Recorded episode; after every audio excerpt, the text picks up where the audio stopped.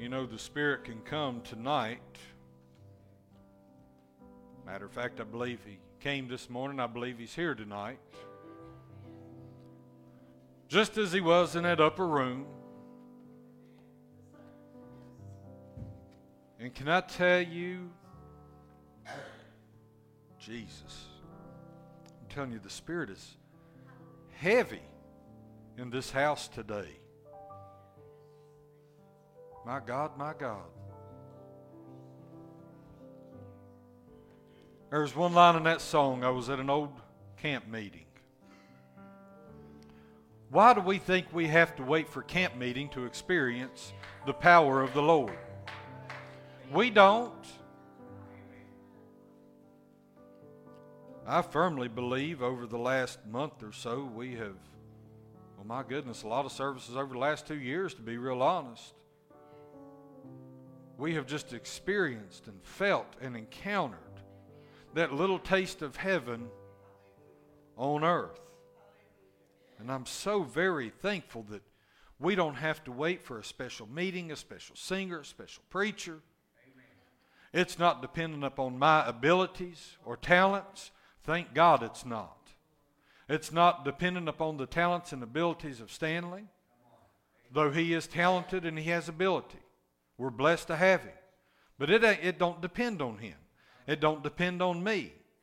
There is nothing we can do. Yes, I know James says that faith without works is dead.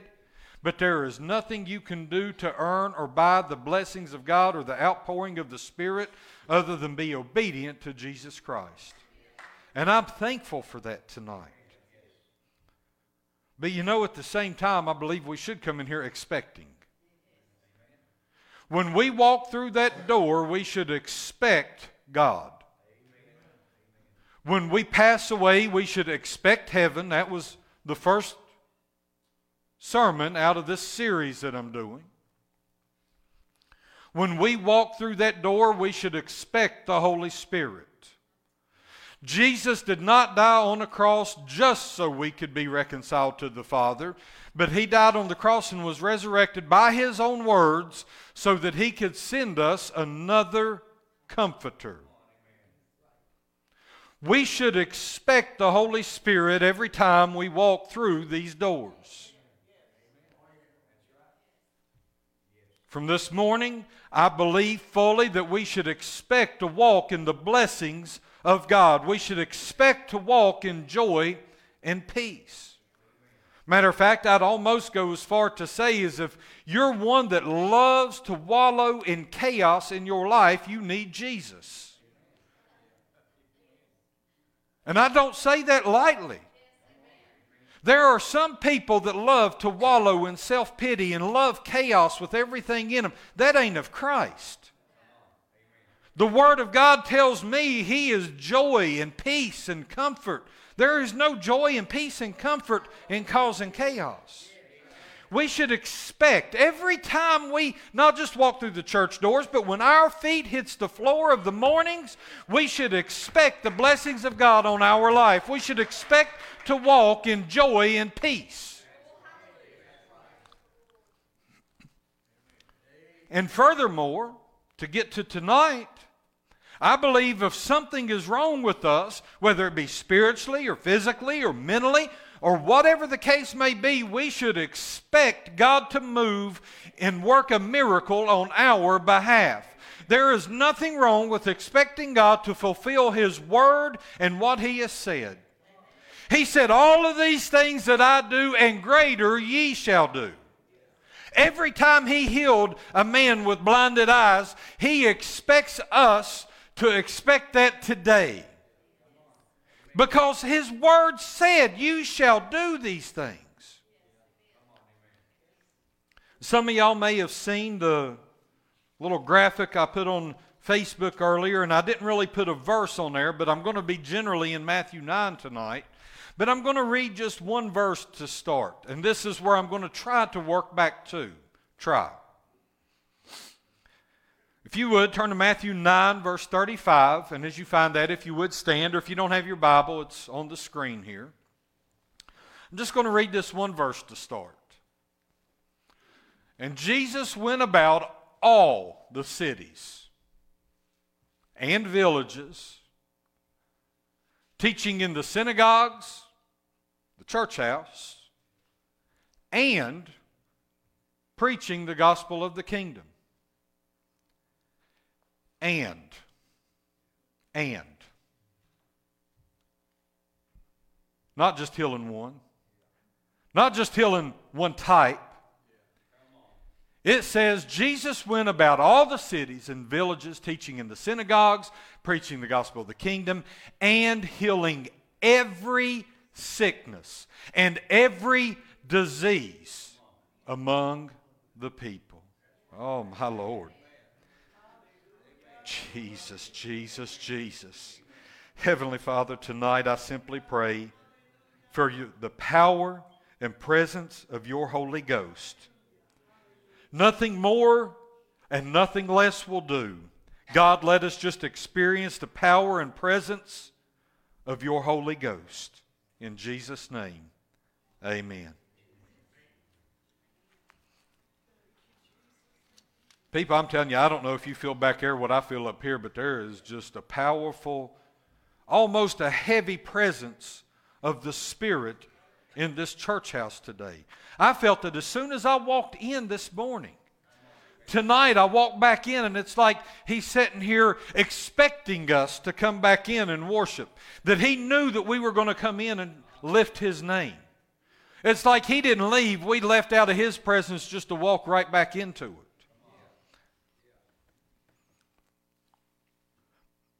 Nevertheless, let me try to get to this because I believe God wants to move tonight just like He moved this morning.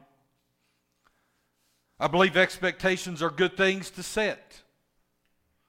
You know, I've covered that a little bit, kind of each step along the way.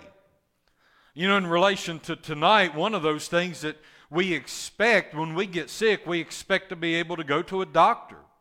And we expect that doctor to have an answer, but there are times when they just simply don't have an answer. You know, I've told you, I've got a very young cousin. Uh, she might be 19 yet, but I don't know that she is. She might still be 18. As soon as she graduated high school, she was diagnosed with metastatic sarcoma. And she just recently come home on hospice. The doctors have run out of answers. Now, I don't know what the answer of Jesus will be, but I know what he's capable of. I know what I pray for. We've got some in here that I, I suspect uh, probably has seen the miracles of God work in your life at various points, at various times. That there have been things that you have seen God do in your life, and now maybe you're at a point, and I'm going to uh, go back a little bit. I'm going to stay generally in Matthew 9, but I want to go back for just a minute to some scripture I, I started to get to this morning and I held off for tonight. You see, I believe some of you are probably like that widow at Zarephath that I talked about this morning. You know, she needed a miracle because she was getting ready to die. And all of a sudden, Elijah comes along and he's asking for her last bit of bread. And, and sure enough, she's obedient to the Lord. And she experiences the miracle of her flour and her oil not running out. And I believe surely that some in this church house tonight have, have seen these types of miracles in your life. That you have seen God be that provision that you need in times of, of distress and times of lack. That He has certainly been your God of peace and comfort and your God of plenty. He has been your shield, He has been your high tower that you have run into, and He has protected you and kept you. But now I believe some of you that have seen that are now where this widow ended up at. What do I mean by that? After she experienced the miracle of God and the flour never running out and the oil never running out, the one family member she had died. If you will go read in 1 Kings 17, it says, It come to pass after these things in other words, after the barrel of meal wasted not, neither did the cruse of oil fail, according to the word of the Lord which he spake by Elijah. And it came to pass after these things that the son of the woman, the mistress of the house, fell sick. Not just sick, they're being polite. His sickness was so sore that there was no breath left in him. This woman had experienced the miracles of God. She knew God to be real and true. She knew that the prophet had been in her presence. She knew where to go. She was doing what she needed to do. And yet, all of a sudden, that which she held dear to her heart died.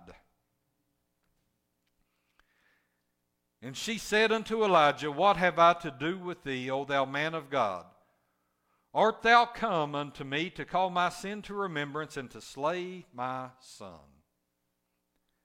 Now, I believe that we have people that are at that point or have been at that point, or maybe you feel like you're getting to that point. In other words, you have seen God move and work in your life, and yet now you're listening to some other voice. I believe this woman was listening to some other voice. In other words, not the voice of the prophet, not the voice of God, but she was listening to the devil whisper in her other ear, Look there, it don't matter what God done for you yesterday, He's not going to do it again today. So she was grasping on to that.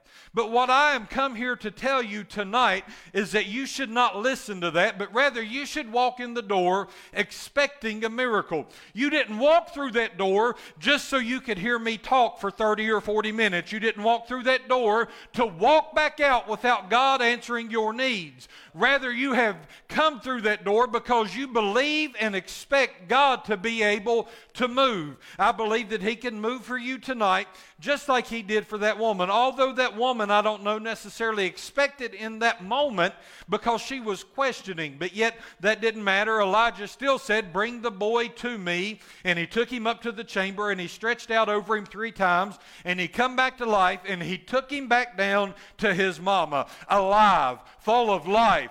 Give her back what she wanted. Now, I believe we can experience that same type of thing tonight. Why? Because I don't see a group of people sitting in here questioning the Lord. I don't see a group of people in here saying, Well, God done it once, but I'm sure He's not going to do it again. What I see is a group of people that made an effort to come out of their house on a Sunday night.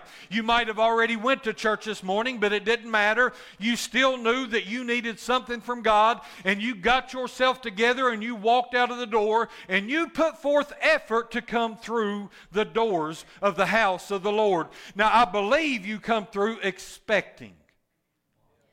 That's why I'm going to Matthew chapter 9 tonight. There are several miracles that happen in Matthew chapter 9. But there is one thing kind of unique about him. You will look in other places, and, one that comes to mind immediately is in John chapter 9.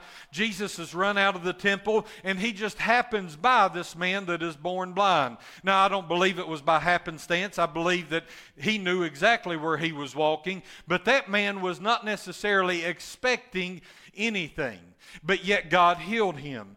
You see in um, Acts chapter 3, I believe it is, with Peter and John, they're going into the temple, and there's the one that is laying by the gate begging. He's a lame man, and Peter and John look at him and says, Silver and gold have I none, but such as I have I give unto thee. Arise and walk. You see, he wasn't expecting, the one in John chapter 9 wasn't expecting, but here in Matthew 9, what we have is a group of people expecting. It starts out at the very beginning, and he entered into a ship and passed over and came into his own city. And behold, they brought to him. They brought to him. In other words, there was some people that understood that the doctors had done all they could do, or maybe they didn't even have the ability or capability at that particular time to do what was needed. So behold, they brought to Jesus because they expected. They didn't hope. They expected that when they went through the effort and got into the presence of the man that they had heard about, this carpenter from Galilee that could walk on water and had healed others, they expected that when they come into his presence that he would be able to do what was needed. So they brought to him a man sick of the palsy. In other words, this man was paralyzed. That's why he had to be brought lying on a bed. And Jesus, seeing their faith, said unto the sick of the palsy, Son, be of good cheer. thy sins be forgiven thee. There's something very important in that part to me that ultimately our healing here doesn't mean a hill of beans. We're going to die at some point unless God comes back. We are going to face death. It might be quick and easy. It might be slow and painful. It might be uh, peaceful. It might be torment. I don't know how your death is going to be, but I can assure you that you can settle the peace or the torment right now here tonight by accepting Jesus Christ. Because I've watched people die. I've watched far too many people die. I watched a, a person, let me just put it that way, neither male nor female, just a person, lay in their bed and scream because of what was coming on the other side of death. I have watched people sit in their beds and die with peace with a smile on their face, gazing up, knowing that when they closed their eyes and when they took their last breath, that they were going to meet their Savior face to face. You can settle peace and torment tonight. And that is the absolute most important thing. And perhaps that's the biggest miracle of all is seeing someone submit their fleshly desires to Christ and become righteous. That they pursue after righteousness and holy uh, and peace with all men, without which no man shall see the Lord. That's what it tells us in Hebrews. Let me get back to the text. Son, be of good cheer. Thy sins be forgiven thee. Why? Because they had faith. They knew that Jesus was Lord and they were bringing everything they had to Him. I don't think it's any great theological debate. There's no great mystery there. Why were their sins forgiven? Because they had faith in Jesus Christ.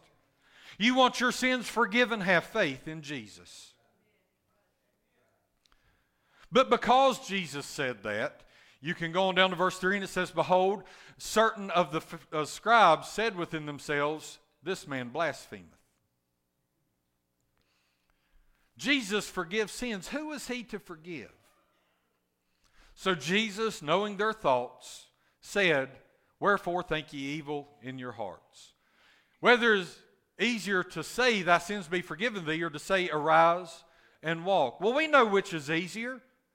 My goodness, I can look at you and tell you your sins are forgiven. I don't know if they are or not. But I can look at you and I can tell you that, and there is no expectation on me at all. None. But now, if I look at you and you're paralyzed and someone done had to carry you into the church house and they stretched you out on the altar, if I look at you and say, arise and walk, that's a hard thing. There's some expectations that will follow up with that. But that ye know that the Son of Man hath power on earth to forgive sins. Then saith he to the sick of the palsy, Arise, take up thy bed, and go unto thine house. And he departed to his house. That simple.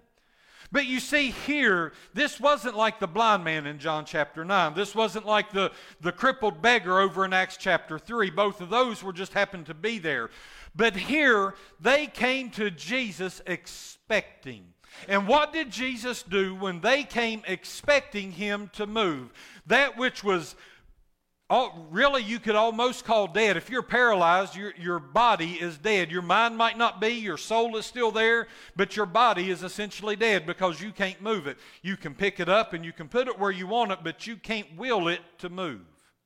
God looked down in all of His mercy when they come to Him in faith when they come to him expecting, and he said, Arise. That which couldn't move was all of a sudden able to move.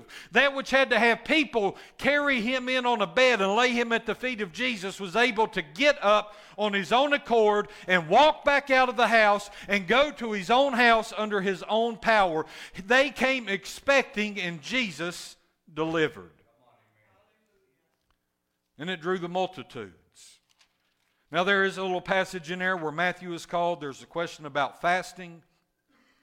The next passage about healing in Matthew 9 is absolutely one of my favorite passages of Scripture to preach because there's two miracles wrapped in one. One interrupts the other, but yet Jesus and all of his infinite power and wisdom, it didn't matter because he had enough power, he had enough time, he had enough uh, miracles for the both of them however you want to look at it. But it's the story of uh, Jairus' daughter.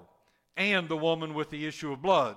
You see, oftentimes I will hear preachers talk about one but not the other. They'll preach one passage of that with, without getting the entire passage. And that's okay because both can stand on their own. But it clearly starts out with Jairus coming to Jesus.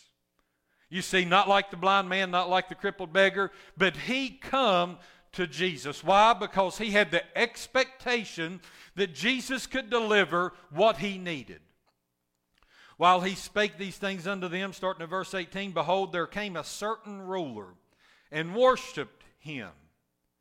You see, before Jairus ever asked for anything, before Jairus ever told Jesus what his expectations were of him, he came to Jesus and worshiped. You really see that in the very first one also when they came and laid the cripple at Jesus' feet. And they didn't even particular ask for anything. He said, Your sins are forgiven. They just come expecting Jesus. Here, Jairus came and he expected Jesus. And he worshiped him from the very start. And then he said, My daughter is even now dead. But come lay thy hand upon her, she shall live. He came expecting. He come expecting a miracle. He knew that if he went to the local physician, that that girl would not come back to life. He knew that if he took his daughter to the undertaker, that she would be put in the ground. He didn't like either one of those options, so he went to where he knew he could get an answer. I believe that's why we come into the church house. We come where we know we can get an answer, and I believe that if we will walk through those back doors and we will walk in expecting God to move, that he will move just according to his word, just as he has promised us time after time after time, just as he shows us miracle after miracle after miracle, that what we will see happen is even if he gets interrupted, You've come in tonight. You're expecting God to move on your behalf. Whenever I get to an altar call here in a little bit, you may come up to the altar and you think you need to be first, but for some reason I end up over here. Don't you be dismayed. Because that's what happened to Jairus. You see Jairus come, and he said, You've got to come take care of my daughter. I can't send her to the undertaker. The doctor can't help me. But Jesus, I need you. He had Jesus' attention. He had his attention. They were on their way for his miracle to happen. And all of a sudden, someone else popped in. Someone else was looking for Jesus too. The woman with the issue of blood. She had spent everything she had. She had spent 12 years spending every penny she had trying to find a solution for her problem. She was unclean. She couldn't be around other people. She couldn't fellowship. Surely she was probably weak.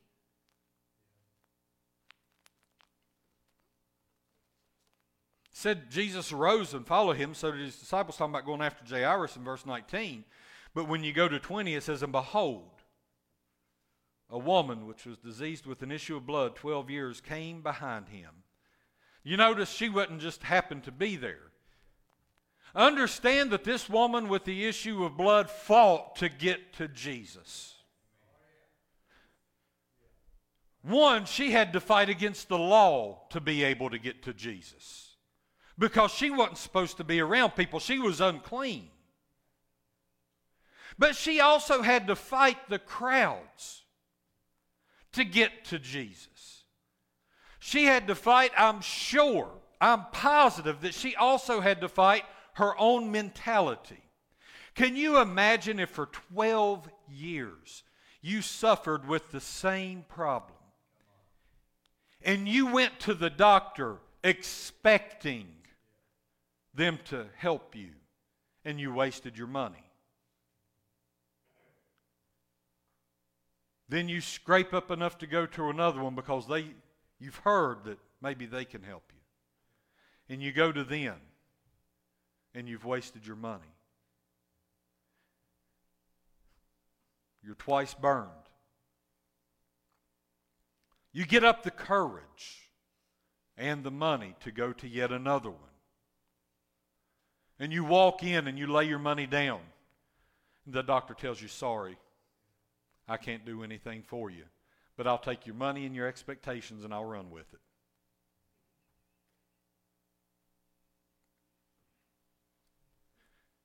You're an outcast. You're unclean. You're not supposed to be in the church house. You've went everywhere else and they've taken your money. They've taken your dignity. They've taken your expectations and they've run with it. Tell me she didn't fight some mental challenges to get to where she was at. But she said within herself, you remember David encouraged himself in the Lord at Ziklag. David, I, that's another one of my favorite stories to preach out of the Bible because David had to encourage himself. All of his men turned against him. He lost all of his possessions. They lost all of their possessions. He had to encourage himself in the Lord, and when he did, he went and he recovered all and then some. I preached that here, I don't know, it's been six or eight months ago, and then some. He recovered all and then some. This woman here, she had to encourage herself. She said, If I may but touch his garment. And I love the word choice here. You see, she didn't say, If I can but touch his garment, that I won't bleed anymore. If I can but touch his garment, maybe I'll be able to get into heaven and then I'll be okay. If I can touch his garment, maybe I won't be unclean anymore and I'll be able to get back around people. No, she said, if I can but touch his garment, I shall be whole. Whole.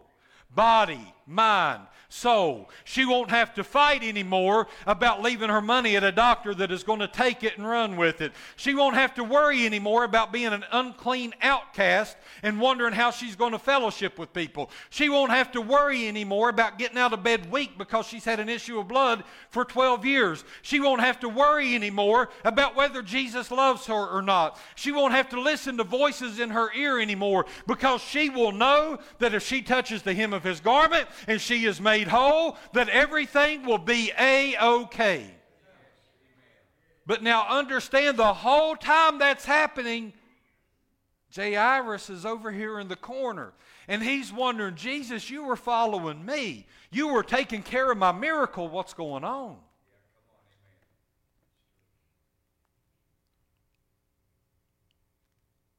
Jesus turned him about.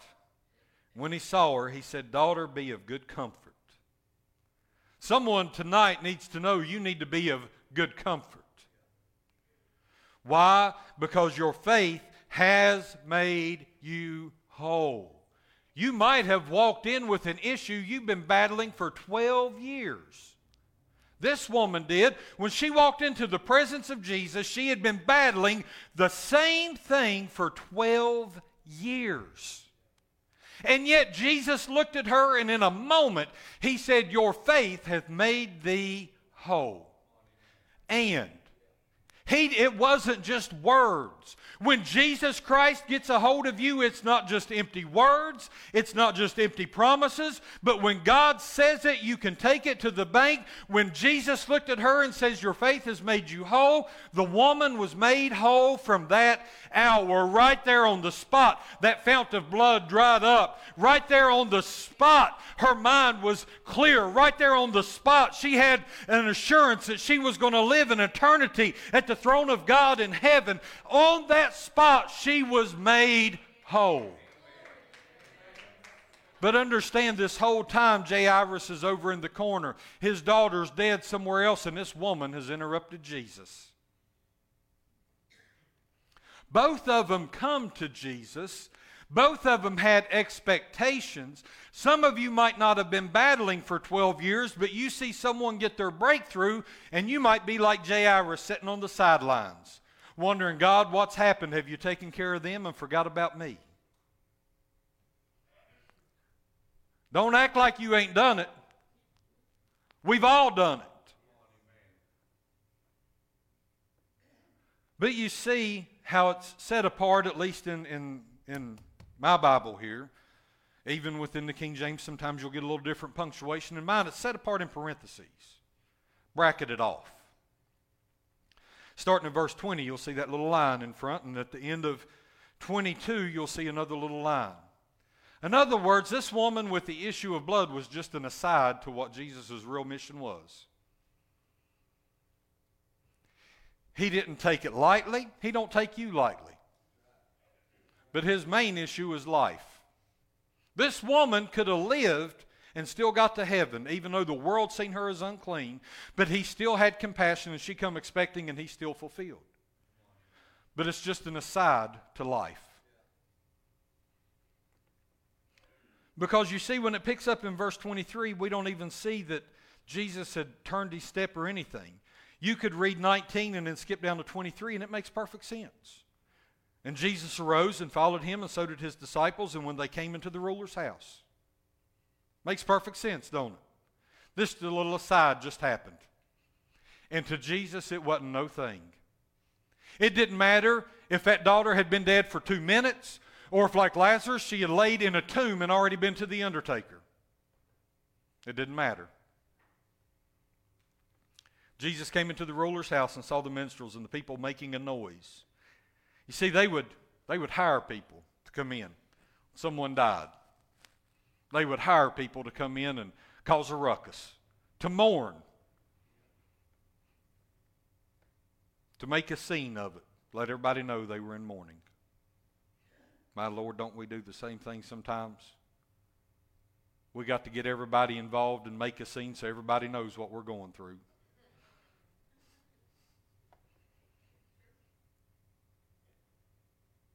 But when Jesus comes in, he says to shut it up. Actually, he was a little more polite than Steve Webb would be. But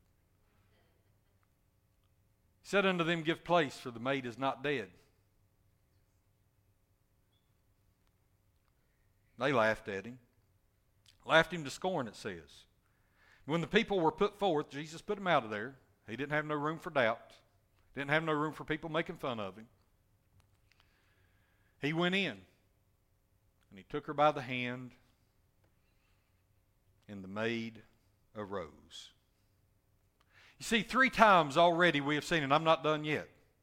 Three times already we have seen the man with palsy came to Jesus expecting a miracle. And what did he get? He got a miracle. He was carried in by his friends, but he walked out on legs that Jesus healed.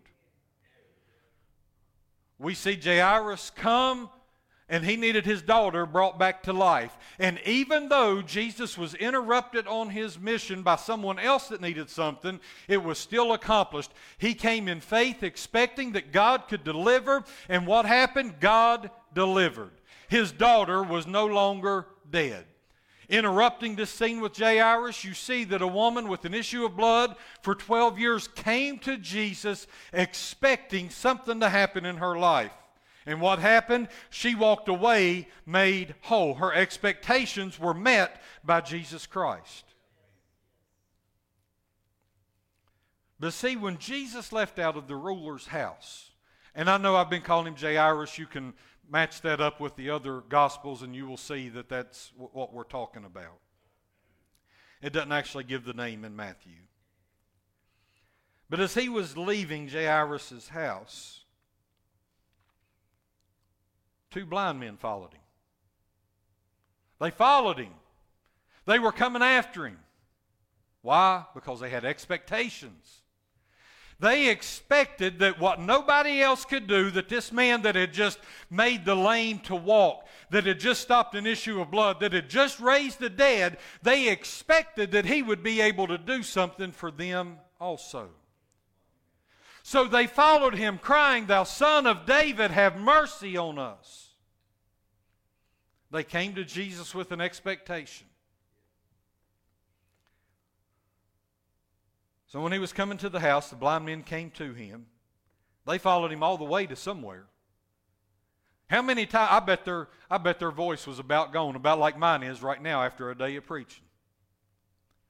How many times do you think they cried out to Jesus Son of David, have mercy on us. Son of David, hear me, listen to me, have mercy on me. They followed him from house to house. And I don't think they hollered just one time.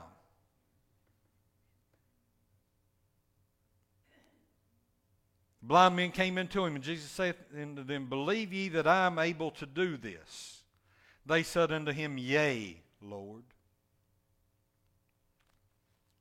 They come to him expecting. He asks them, Do you believe I can do it?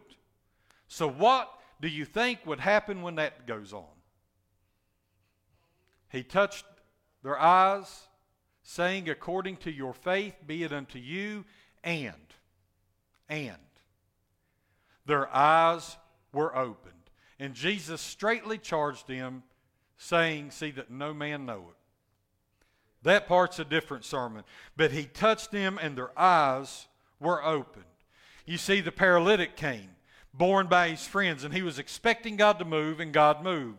Jairus' daughter died. He came expecting that God would raise her from the dead, and she was raised. The woman with the issue of blood came because she expected that even though every physician she had encountered had failed her, she knew that there was a God that could not fail, and if she could but touch the hem of his garment, she would be made whole. And when she expected it and when she followed through, guess what? Her expectations were met, and she was made whole on the heels of all of this, I know Jesus had to be tired. He had to be wore out. He had done been in the crowds preaching. He, surely his energy level was down from healing person after person. And all of a sudden, someone is chasing him as he is trying to go home for the night.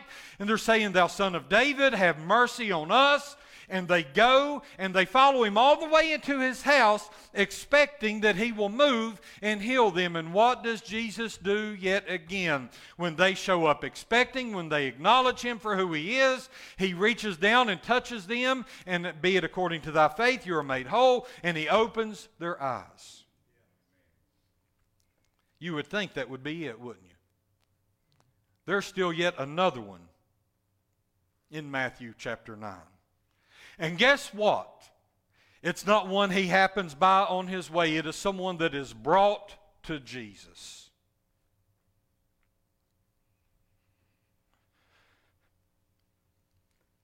As they went out, behold, they brought to him a dumb man possessed with a devil. And when the devil was cast out, the dumb spake paralytic came expecting, he's healed. Jairus come expecting his daughter to be raised, and she is. The woman with the issue of blood came expecting Jesus to make her whole, and he did. Two blind men chased him down into his home at the end of the day, expecting that they could see, and they did. And as Jesus went out the next time, they brought a man possessed and dumb and unable to speak to him, expecting him to be delivered and healed, and he was. Everyone you encounter in Matthew 9 came expecting a miracle, and they walked back out with what they expected. And then finally, we come to the verse that I started with, and I'm going to wrap up with this. Jesus went about all the cities and villages, teaching in their synagogues, preaching the gospel of the kingdom, and. I love those ands. Healing every sickness. You got migraines, I believe he can heal them. You got cancer, I believe he can heal it. You got an issue with blood, I believe he can heal it. You've got bowel issues, I believe he can heal it. You got eye problems, I believe He can heal it. You got arthritis problems, I believe He can heal it. You got COPD, I believe He can heal it. No matter what it is, because the Word tells me that he went out healing every sickness and every disease among the people. I don't know how many diseases there are. There are medical encyclopedias that take up thousands of pages describing different illnesses. And yet, here in one simple line in the Bible, it tells me that it is all subject to the power of Jesus Christ.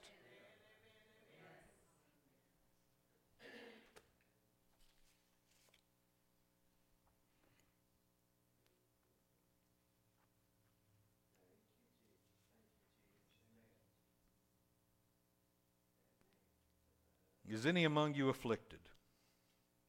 Let him pray. This is over in James chapter 5, starting at verse 13.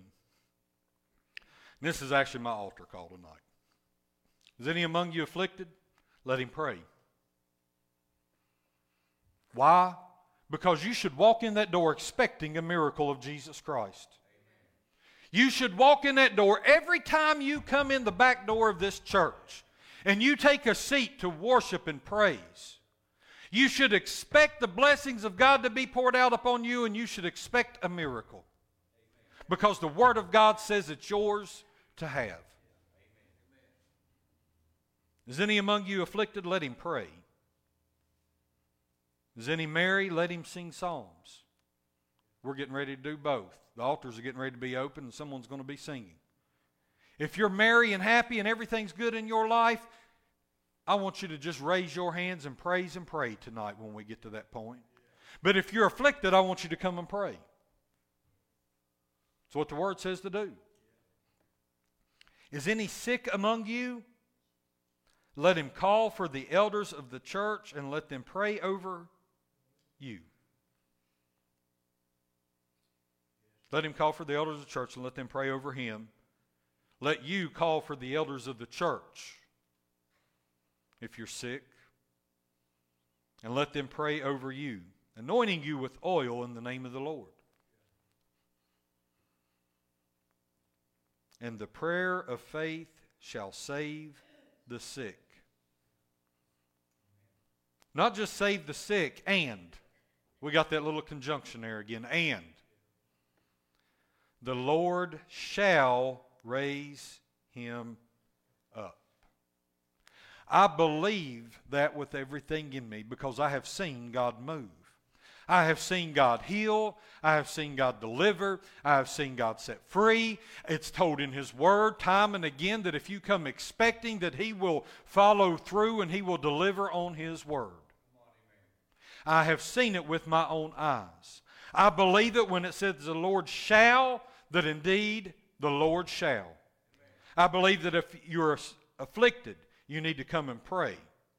That if you're merry, you need to just lift your hands and sing. But if you're sick, I believe you need to come and you need to let us anoint you with oil and pray for you. And I believe the Lord will save, and I believe the Lord shall raise you up. The altar call is exactly that simple tonight. If you're happy, I want you to stand as someone comes and sings, and I want you to praise and pray. If you're afflicted in the depths of your soul and something's wrong, I want you to come and pray. Because right here you can find joy and peace and comfort. That ain't saying anything's wrong with you. That's just saying you know where you can go to get the help that you need.